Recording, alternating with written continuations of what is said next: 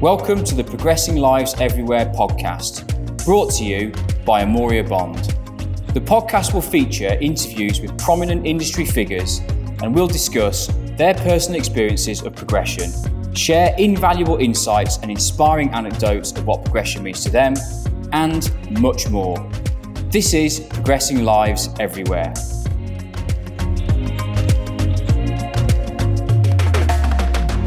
I'm Andrew Beard, and I would like to welcome you to a special launch edition of the Progressing Lives Everywhere podcast. Today, our main focus will be on progressing lives during business change. And along the way, we will also be discussing how we can build a better future for business. Finally, we will hear how progressing lives in the business world can make society as a whole a better place. We have chosen these subjects to launch the series as in 2020 they have never been more relevant. Since the COVID 19 pandemic hit the world, businesses have been turned upside down in almost all aspects, catapulting them overnight into a business change situation. Gallup sum this up perfectly when they say COVID 19 has disrupted the world. It is dramatically altering how people live, interact, and do business. For now, it is changing everything. So, with COVID 19 presenting ongoing challenges across the world, many businesses continue to face an uncertain future, meaning the need for change and innovation remains critical. Leading others effectively through change can be difficult, however. Change can bring fear and anxiety as employees face the unknown. And the business history books are full of once great companies that could not adapt and change as needed to new business realities. So, how do we ensure we progress lives during business change? In this episode, we will hear different perspectives on this. We will hear from business executives in HR and operations, one of the top 100 business speakers in Britain, and a psychological skills coach who has worked with Paralympic athletes. As well as offering their advice on how to successfully deliver business change, they will all discuss how we can build a better future for business. We cover a wide variety of topics today, ranging from the process of psychological contracting to hearing about a COVID lockdown story with a difference. And finally, we will hear from the number three CEO in the world, Bob Chapman, who, amongst other things, will talk about how it is his belief that by being people focused and therefore progressing lives, businesses can help improve society as a whole. So, we hope you enjoyed this edition, and now let's progress to meeting our first guest.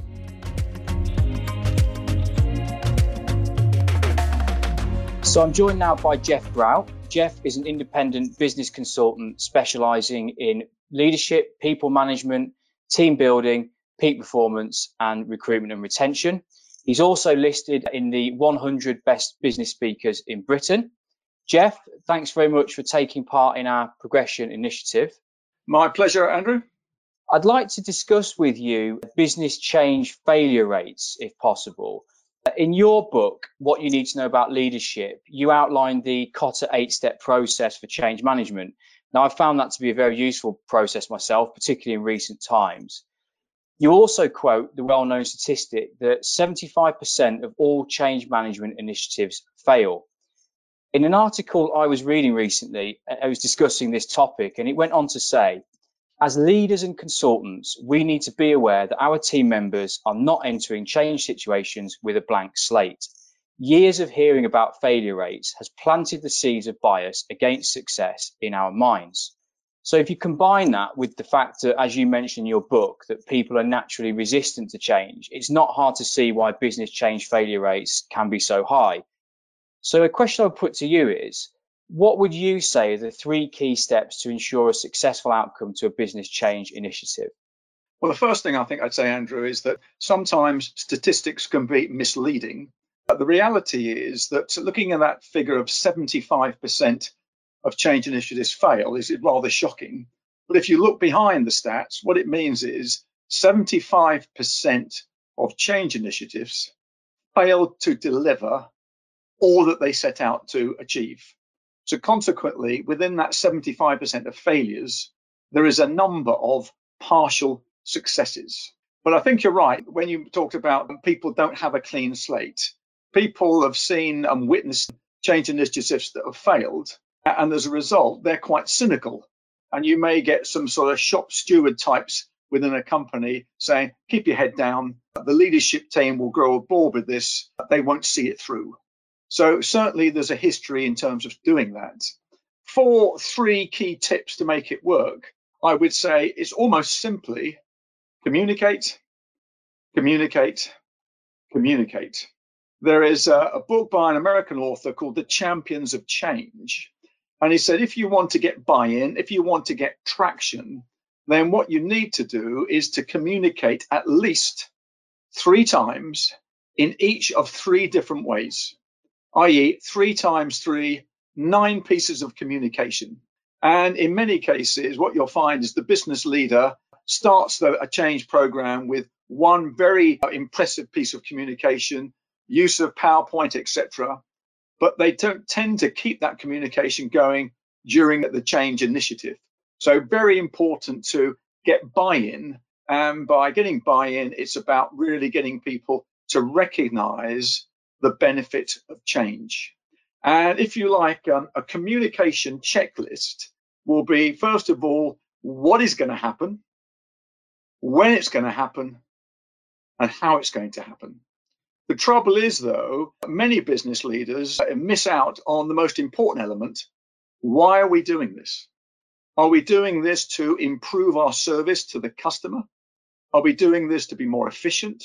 Are we doing this to be more profitable? Are we doing this to make life easier for ourselves? So, in many cases, we need to address the why. Another thing we need to communicate is what's not going to change because people believe that we're going to throw out the baby with the bathwater. And therefore, what we might need to do is to communicate that our company's values won't change, the um, importance we place on the close client relationships won't change, but the way we deliver these will change. And the third area really is communicating the consequences of doing nothing. What will be the implications for the business if we don't change, if we put our heads in the sand? So I think they're the three key elements. It needs leadership commitment, and also it needs us to deal with resistance because undoubtedly there will be some pockets of resistance within the business where we're trying to bring about you know change which will benefit the organization yeah Thank you for that. I think the, everyone I've spoken to about this communication has, has come up uh, to such a point that I'll probably do another initiative following this specifically on that communication piece. So I've no doubt that that's absolutely fundamental. I really like the point actually about what's not going to change. So I guess even within that, then the uncertainty about what is changing that can counterbalance it a bit in terms of these are things that aren't going to be changing so you don't need to feel insecure about these particular areas. So i think that's, that's right a... because change creates uncertainty change creates instability and what you want to do is to give people something to cling on to. And therefore you know really reiterating some of the key elements that won't change is, is critical in that communication program. And then what would be your pay it forward advice to business leaders post pandemic so that we can continue to try and make the business world a, a, better place? Well, I don't think it's a matter of what they should be doing at the end. I think it's what they should be doing now. Now, over the years, I've interviewed a number of business leaders, uh, but one business leader uh, that really um, left a deep impression was the former head of MI5, Dame Stella Rimington. And Dame Stella Rimington said in no uncertain terms that leaders have no right to be involved in the day to day. She said it was the responsibility of leaders to create a management infrastructure that dealt with the day to day. And she said the role of the leader was to look up, look ahead at the challenges and opportunities that might lie ahead in the future. And it's my observation that too many leaders get stuck in the day to day. And what they do need to be doing is looking over the horizon and try and make maybe some prediction of what the post crisis future may well look like. Because a point that I would say to all leaders is that you will be judged over the next six months or so by the decisions you make and the actions that you take. And I find that many business leaders do not create sufficient time nor um, uh, opportunity to think and reflect about what the future might hold. A good client of mine uh, some years ago said something that left, left a, a, lasting impression. He was the chief exec of a, of a leasing business, and he had about 260 employees. And I went to meet him for lunch one day, and I looked through the glass front of his office, and uh, he uh, he was lying on a chaise lounge. He kicked off his shoes, his eyes were closed, and he was leaning back on the chaise lounge, and his fingers were in the shape of a steeple. So uh, I knocked gently on the door, and I said, "Sorry to disturb you, Mike, but uh, we've got a lunch engagement." And uh, I said, "I'm sorry to disturb your nap."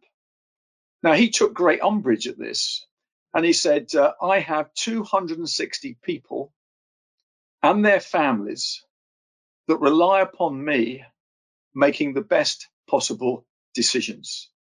He said, I wasn't sleeping, I was thinking.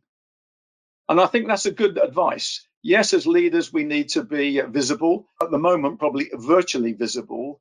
But what we need to do is to be making the best possible decisions and for that basis, we need to create time and space to think and reflect, to take counsel, to gain information in order that we do that. Great. I've always enjoyed the anecdotes. They're really well delivered. They're always fascinating, but actually fundamentally they are very practical and, and usable. So there's another one I've not previously heard. So that's great. I'll, I'll plan in some some thinking slash napping times for, for next week. Definitely. All right. Well, Jeff, thank you very much for, for taking the time to take part in the initiative. I know that our community will really appreciate the, the input you provided. I certainly have. So, all the best to you, yourself, of course. And uh, yeah, we, we, look forward to, to speaking again. Uh, absolute pleasure.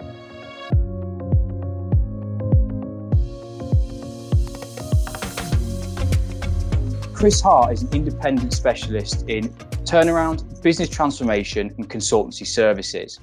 He's held roles up to CEO level, and currently, on behalf of Amoria Bond, he's leading the business transformation for a food manufacturing organisation. Chris, firstly, thanks very much for agreeing to take part in our initiative. I wanted to start with uh, business transformation. What are your top three tips for leading a company through business transformation? I think there's a number of things you have to do, but the top three tips I would say the first thing is you have to understand the issues very, very quickly that the, the business uh, is experiencing. The second thing is you, must engage the people very, very quickly by communicating well, understanding uh, by department how that function is affecting the overall results. And the third thing is obviously, I would say the most important one is to lead by example. Do what you say you will do, and actually make sure that you keep to the commitments that you've that you've uh, promised. Great, thank you. Well, on the subject of leading by example, uh, another term for that would be role modeling. Now, that's something that I'm very, very passionate about myself, and I believe is a fundamental aspect of leadership. I learned recently that in the assignment that you're in currently, as the, the Netherlands went into its version of lockdown, the, the intelligent lockdown, that you yourself and the HR director, you didn't actually lock yourselves down at home like almost all of the working population did, you actually took the decision to lock yourselves down next to the site so that you could continue to go on site every day and continue the work of the transformation. Could you tell us a bit more about that? Yeah, well, in any transformation, it's about injecting pace, energy, and ownership into the business. You know, some of these businesses have been um, very stagnant for a long time. So, in the first months, we, we achieved the momentum. We believe that we had to continue with the way that we were working, and basically the way that we're acting is what we expect of our people. So we decided uh, for the needs of the business in this particular transformation in a, in a very different time of COVID-19 to lock ourselves down and make ourselves available 24 hour a day, seven days a week. If we're expecting our people to come to work on a regular basis in such times when they're experiencing um, uh, and infection and all the outside world issues that are going on, then and we, we expect them to deal with that, then we should expect that of ourselves. So we decided uh, to lead by example.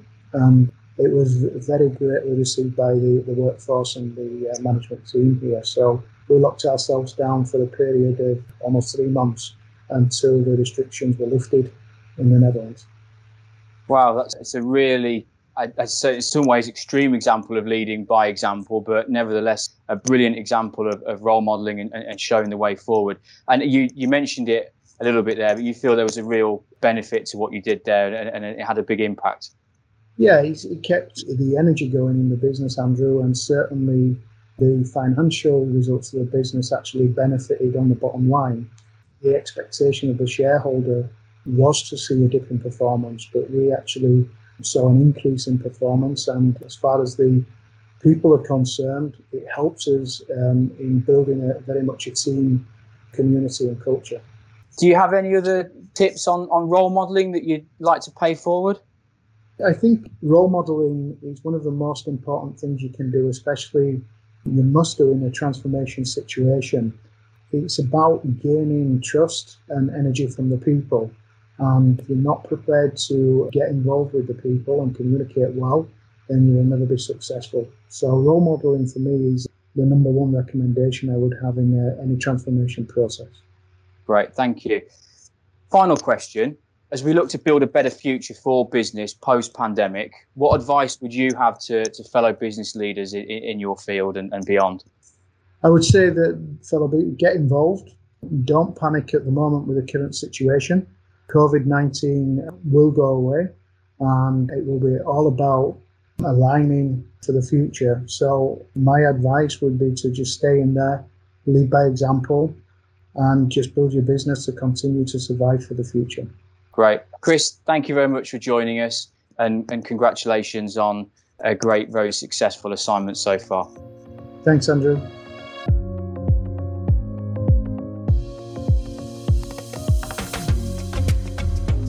I'm joined now by Otto Guth. Otto is an independent HR director specialising in business transformation.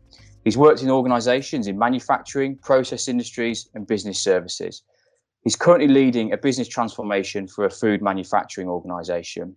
Otto, thanks for agreeing to take part in our initiative. On the subject of business transformation, what would you say your top three tips would be to a company that is going through a business transformation currently? Um, Andrew, well, that's quite a difficult question to answer in just a few words. I've gone through this transformation process of many different companies, uh, and I think there are three or four topics that always pop up and will require uh, quite some attention from uh, a transformation manager perspective. I think it also depends on where you are and in which cultural environment you have to operate. But for example, within Europe, uh, there are three or four major topics that always pop up that uh, I would like to highlight to you. Mm-hmm. It's first of all, it's decisiveness. Uh, a lot of companies um, have difficulties in making difficult decisions and moving forward, more or less looking for a compromise, which is not always the best answer, uh, and giving the, the added value that you're looking for. So it's decisiveness. Prioritizing topics on the agenda, what needs to be done now and what can be done tomorrow. That's another one. Uh, normally, a lot of managers have the tendency to focus on too many topics at one time, which will not bring the added value that you're looking for at the end of the day, as the uh, attention is too scattered on uh, on on uh, too many topics. So focus. Uh, the third one is to communi- communicate when you are going through a transformation process. That's of course very difficult for many companies without the external support. It's an outsider looking in brings the difference that will bring the added value that you're looking for, which is very important when you have to communicate also what's going on to get involvement and engagement, not only from management and middle management, but also from the employees. Uh, who always come up with the same question what's in it for me? How will the transformation impact my position my future with the company? And you have to be very clear regarding this. And some companies really ditch the subject and, and save the, the, the worst part also for the last moment to inform uh, their employees creating a lot of unrest in the time in between, which you have to manage as well, uh, which is an extra burden on the agenda. And of course, it, it can also create a flight risk for those people leaving the company uh, earlier than you anticipated. And, and always the talent people will go first. To avoid this, I think it's important to get the engagement and involvement of people by simply communicating what you're doing. And at the end of the day, at least that's my experience, people do appreciate the honesty and the openness and, in your communication and the transparency that you are providing. So I think those are the major topics that are key, key critical in a transformation process to pay attention to.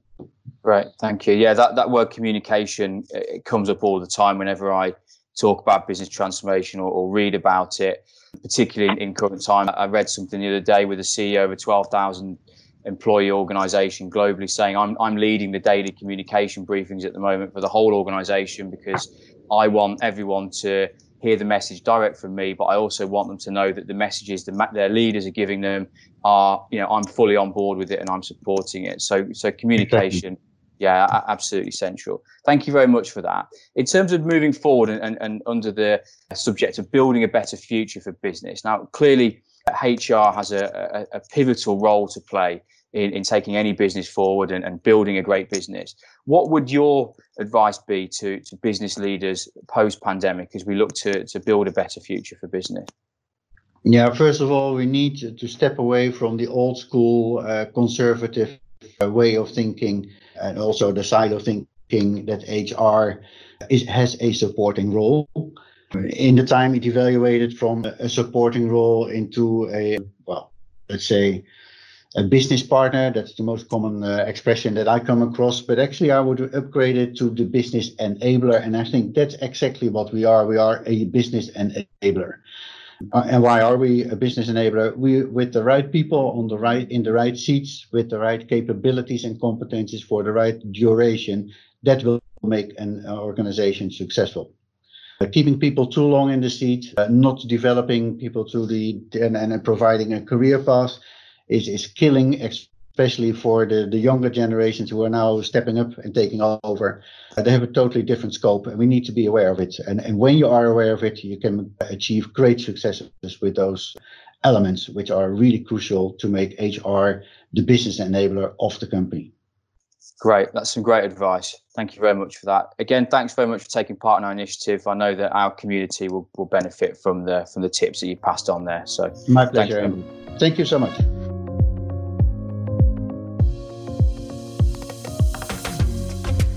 So, turning now to look at the role psychology can play in business change, I'm joined by David Warner.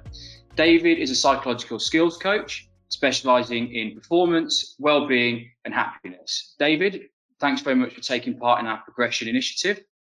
No problem. I wanted to talk to you about the role psychological contracting can play in business change. On this topic, I read recently that one organization who manufacture safety critical equipment calculated they had saved over $100 million in legal costs due to this strategy of psychological contracting with employees and their customers. So, my first question for you would be what role do you see that psychological contracting can play in a business change process? I think to answer that question, the first thing to do would be to just define what we mean by psychological contracting. We're all aware of what the contract between the employee and the employer is, the written piece of paper that both parties sign.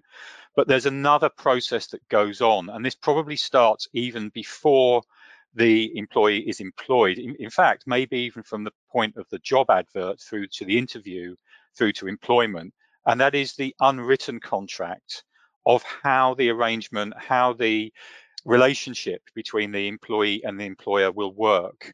And this is often based around things like hours of work, flexibility around hours of work, unwritten rules around things like promotions or incentive schemes, and just a general sense of fairness. And also, I would say, the employee buying in to the culture of, of the organization. So, you know, the organization might sell a vision of a culture that the employee wants to work for. They want to buy into that sort of that culture. So that's the sort of definition of a psychological contract. Okay, thank you.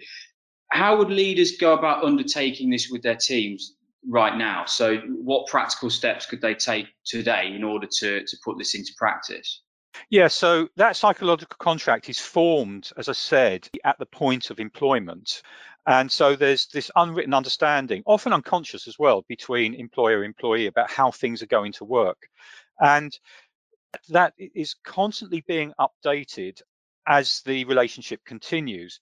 And what we often find is when major events come along, that psychological contract can be broken. So, for example, a new leader in the organization or in a team, a, a corporate takeover, um, and of course, most recently, a pandemic. These kinds of things start to change the rules. And the issue there is once the psychological contract becomes broken, the employee is likely to become disengaged, become disengaged from the process of, of working there. And this can start to have negative consequences. And of course, this can also lead to big retention issues. So for an employer, it's really important to be aware of the psychological contract, to be aware of how this is formed, and to constantly check in with the employee to ensure that each individual employee is feeling connected with the organization as change occurs. And I think in this recent pandemic, that's particularly important where, you know, some of the rules have changed, some of the rules of employment have changed, some of the rules of how people work have changed. And for some people, it will suit them very well, and for others, it won't suit them very well. But it's really important that leaders are checking in with each employee as an individual to continue to make sure that that psychological contract is maintained. And if it is broken or breaking, that they work with the individual to try to re-establish that contract. Okay, so, so what I'm hearing there is in any conditions, regular follow up, regular check in to see how that, that relationship is going. But then sounds like business change in itself can be a, quite a significant catalyst in, in the dynamics of a psychological contract changing. So that, that really is a key moment to be looking at a psychological contract process. Yeah, I think when businesses change, you know, maybe the the way the organization works changes. And if someone has sort of signed up to work in a certain way under a certain culture, and then that culture or just the way of working changes, that unwritten contract that's maybe not even consciously recognized may be broken and that's where issues can start to start to uh, occur. And that's where leaders need to just be aware of each each person's individual needs. Yeah. It's a really interesting subject this. And, and on this topic i read a quote from daniel goleman recently which stated a leader's task is a primal one to articulate a message that resonates with their followers emotional reality with their sense of purpose, and so to move people in a positive direction. In a climate of uncertainty, primal leadership becomes more important than ever because people need a leader who lends an air of certainty. So, should we see psychological contracting as a fundamental part of this in a way, a fundamental part of this primal leadership? So, in, in a sense, appealing to some of our basic psychological needs? Yeah, I think that's a really important point. You know, people, like I said before, they buy into the culture of an organization at the point of employment. So they understand what they're buying into and you know they're signing up partly on a sort of values basis of of what they believe in and partly on a sort of emotional basis of their own emotional needs now if that changes as businesses change it's really important that leaders engage with that and understand that uh, employees are looking for things like fairness, for example, and, and, also to buy into the culture of the organization. So as the culture of the organization shifts, as rules change and things change, if, if employers and leaders are not checking in on how an employee is feeling in terms of things like are they being treated fairly? Is the organization acting fairly? Is the culture still in line with the values of the employee? If they don't do those things they don't check in on those things then we're likely to lose the employee either lose their engagement or potentially lose them as, as an employee. Yeah and, and we all know what repercussions that can have on a company's bottom line is a, is a retention challenge. Thank you very much for that. Very interesting and finally, what would your advice be to leaders to help them build a better future for business?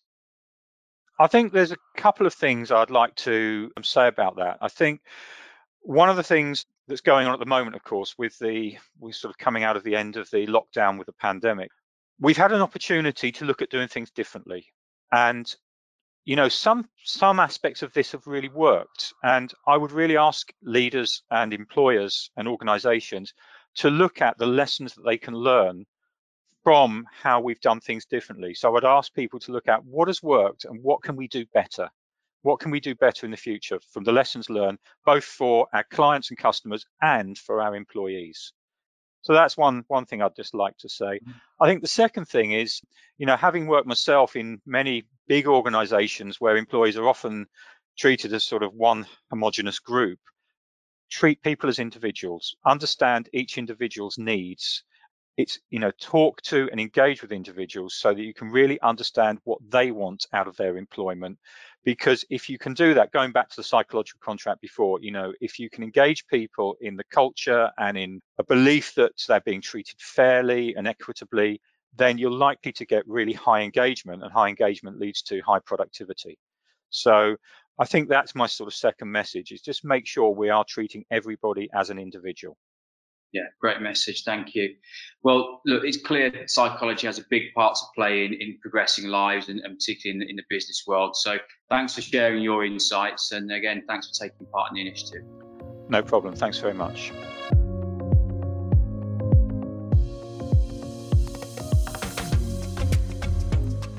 Big thanks to all of our guests for taking part in this podcast. There have been many great pieces of advice shared today, and I was really inspired in particular with the lockdown story and the impact that has had. However, the one thing that's really stood out to me is just how critical effective communication is in order to progress lives during business change. And finally, we're about to hear from the number three ranked CEO in the world, Bob Chapman. Bob has led Barry Wehmiller for more than 40 years, which in itself is a truly remarkable achievement. He has guided the now 2.4 billion global manufacturing, technology, and engineering consulting company through extraordinary expansion and change. Along the way, Bob developed a remarkable approach to his leadership of Barry Wehmiller's more than 11,000 team members around the world. Everybody matters. This philosophy generated a best selling book and a highly successful leadership training program, the BW Leadership Institute. It's an excellent book and I would highly recommend it. Leadership expert Marcel Schwantes of Leadership from the Core selected his top 10 CEOs based on corporate leaders who embrace servant leadership and made a positive impact on business, society, and the future of work. He commended Bob for transforming his organisation into one focused on bringing out the best in its people through communication, trust, celebration, respect, continuous improvement, and responsible freedom. Bob is one of my role models in business and is without doubt someone worth listening to. The Chapman Consulting Company have kindly agreed to let us share two clips of Bob. The first is taken from an interview in April this year, which Bob gave during the early days of the pandemic, and he's focusing on communication during times of uncertainty. Here, Bob is talking about how he's communicating to everyone in his business at this time on a weekly basis. He also goes on to offer some great advice for smaller businesses. Ultimately, this advice is applicable in any business climate, however. And finally, we will play my personal favourite clip of Bob, where he first shares his infamous wedding story, followed by how he sees business can improve society as a whole. So, thanks for listening. We will leave you today with Bob Chapman.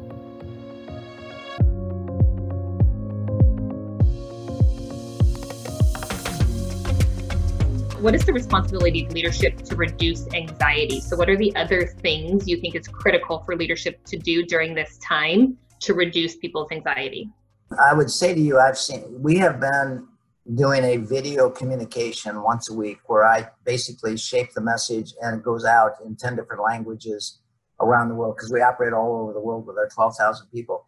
And the emails I've seen come back where people just appreciate hearing you know how the company's doing and what we're doing and why we're doing it directly from me that reinforces what they're hearing from their leaders so i would say to you it amplifies in any situation of crisis the need for thoughtful communication that understands the way people are feeling and communicates in an empathetic way and listens to them and helps them get through this together because this is a time when we need an amazing amount of empathy for the impact this makes on others, the insecurity it creates, the doubts, you know, the financial security. So uh, communication and listening are amplified dramatically in times like this and shaping your message to show that you care.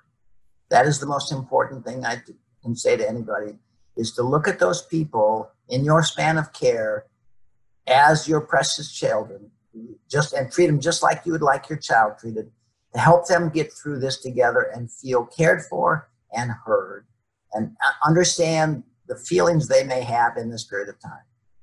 I'll bet another question from the, the audience. This is a, I know this is a little bit more of a, a difficult one, but if you think about your own journey and when Barry-Wehmiller is first starting, when it's a $20 million company, not the $3 billion global uh, organization it is today. So back then, it's not as diversified. Um, the cash reserves are not what they are. For someone, for a leader who either has not planned as well or for someone who doesn't have a diversified business model right now, what's your perspective? What's your advice to them?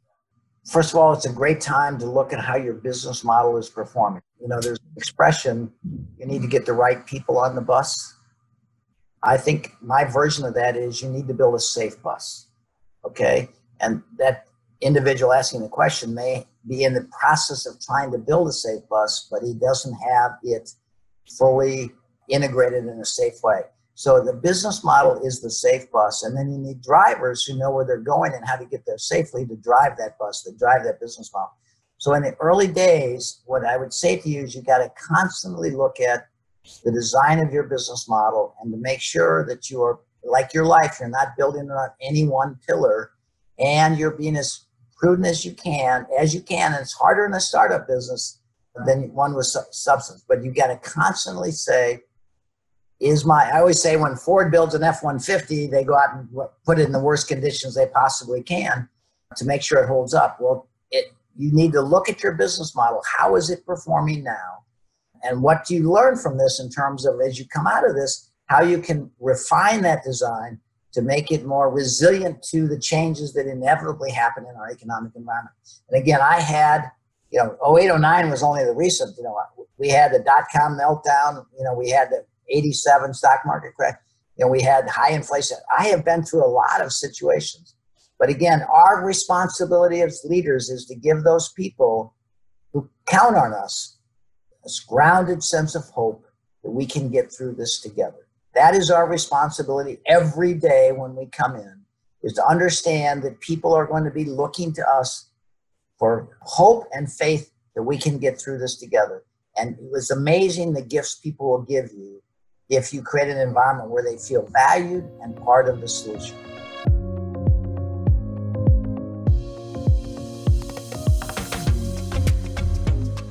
Let me go through a couple of the defining moments in my journey to, to understand this leadership because it did not come from my education or my awareness of what's going on in this country. And it began with something that many of you will relate to a wedding. I was sitting in a wedding, enjoying the splendor of this father walking this precious uh, daughter of his down the aisle, and everybody enjoying uh, how beautiful she looked and how proud the father looked. You can all imagine that. And when they got up to the altar, he took the hand of this young lady, his daughter, and he gave it to this young man and said, You know, I give this young lady to be wed to this young man. Her mother and I give this daughter to be wed. Now, any of you who are parents who talked about the importance of their children know that is the ceremonial words they use, but that is not what was in the head and heart of that father and mother right then. What was in their head and heart was look at young man. I'm going to trust you with this precious human being that her mother and I brought into this world. We have given her unconditional love, and I expect you, through your union, to continue to allow her to be and grow to be whatever she was meant to be. That is what I expect of you. And what I got from that is the realization is that all 7,000 of our team members were just as precious as that young lady. Every one of our team members was brought into this world by some mother and father who hoped the best for this precious young child that they brought into this earth.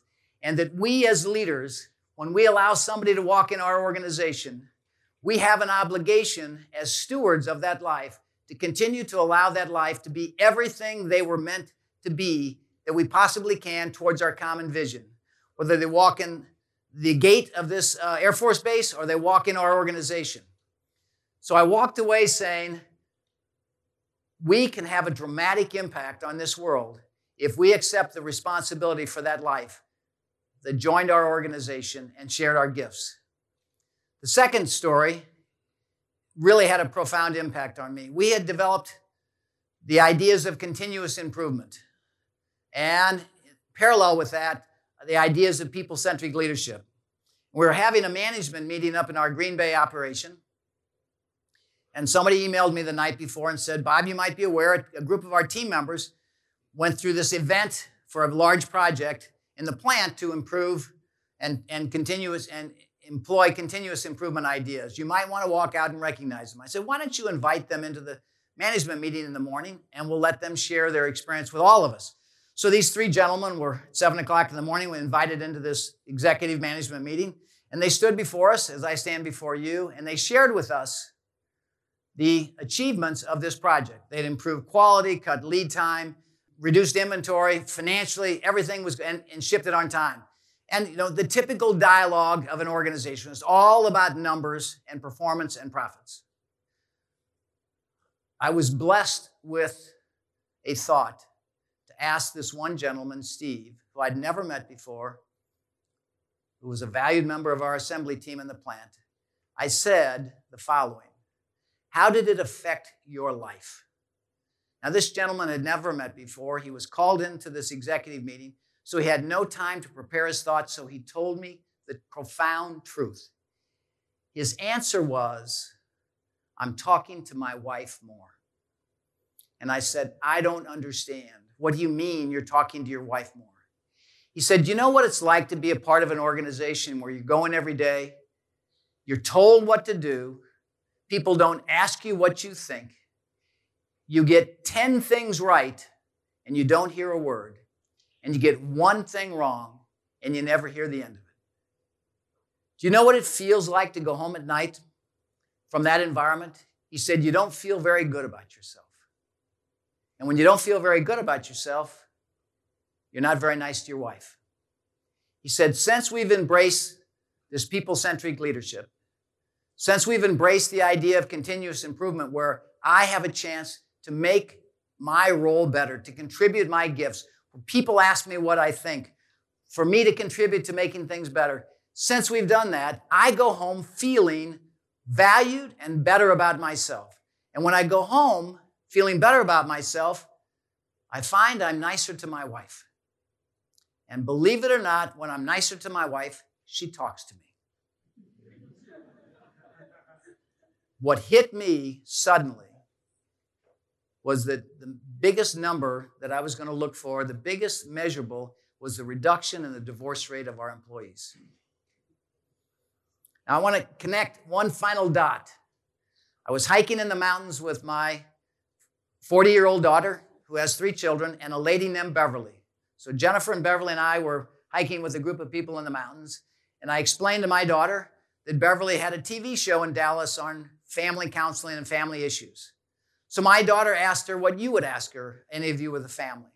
Said, Beverly, what's the most important thing in raising good kids?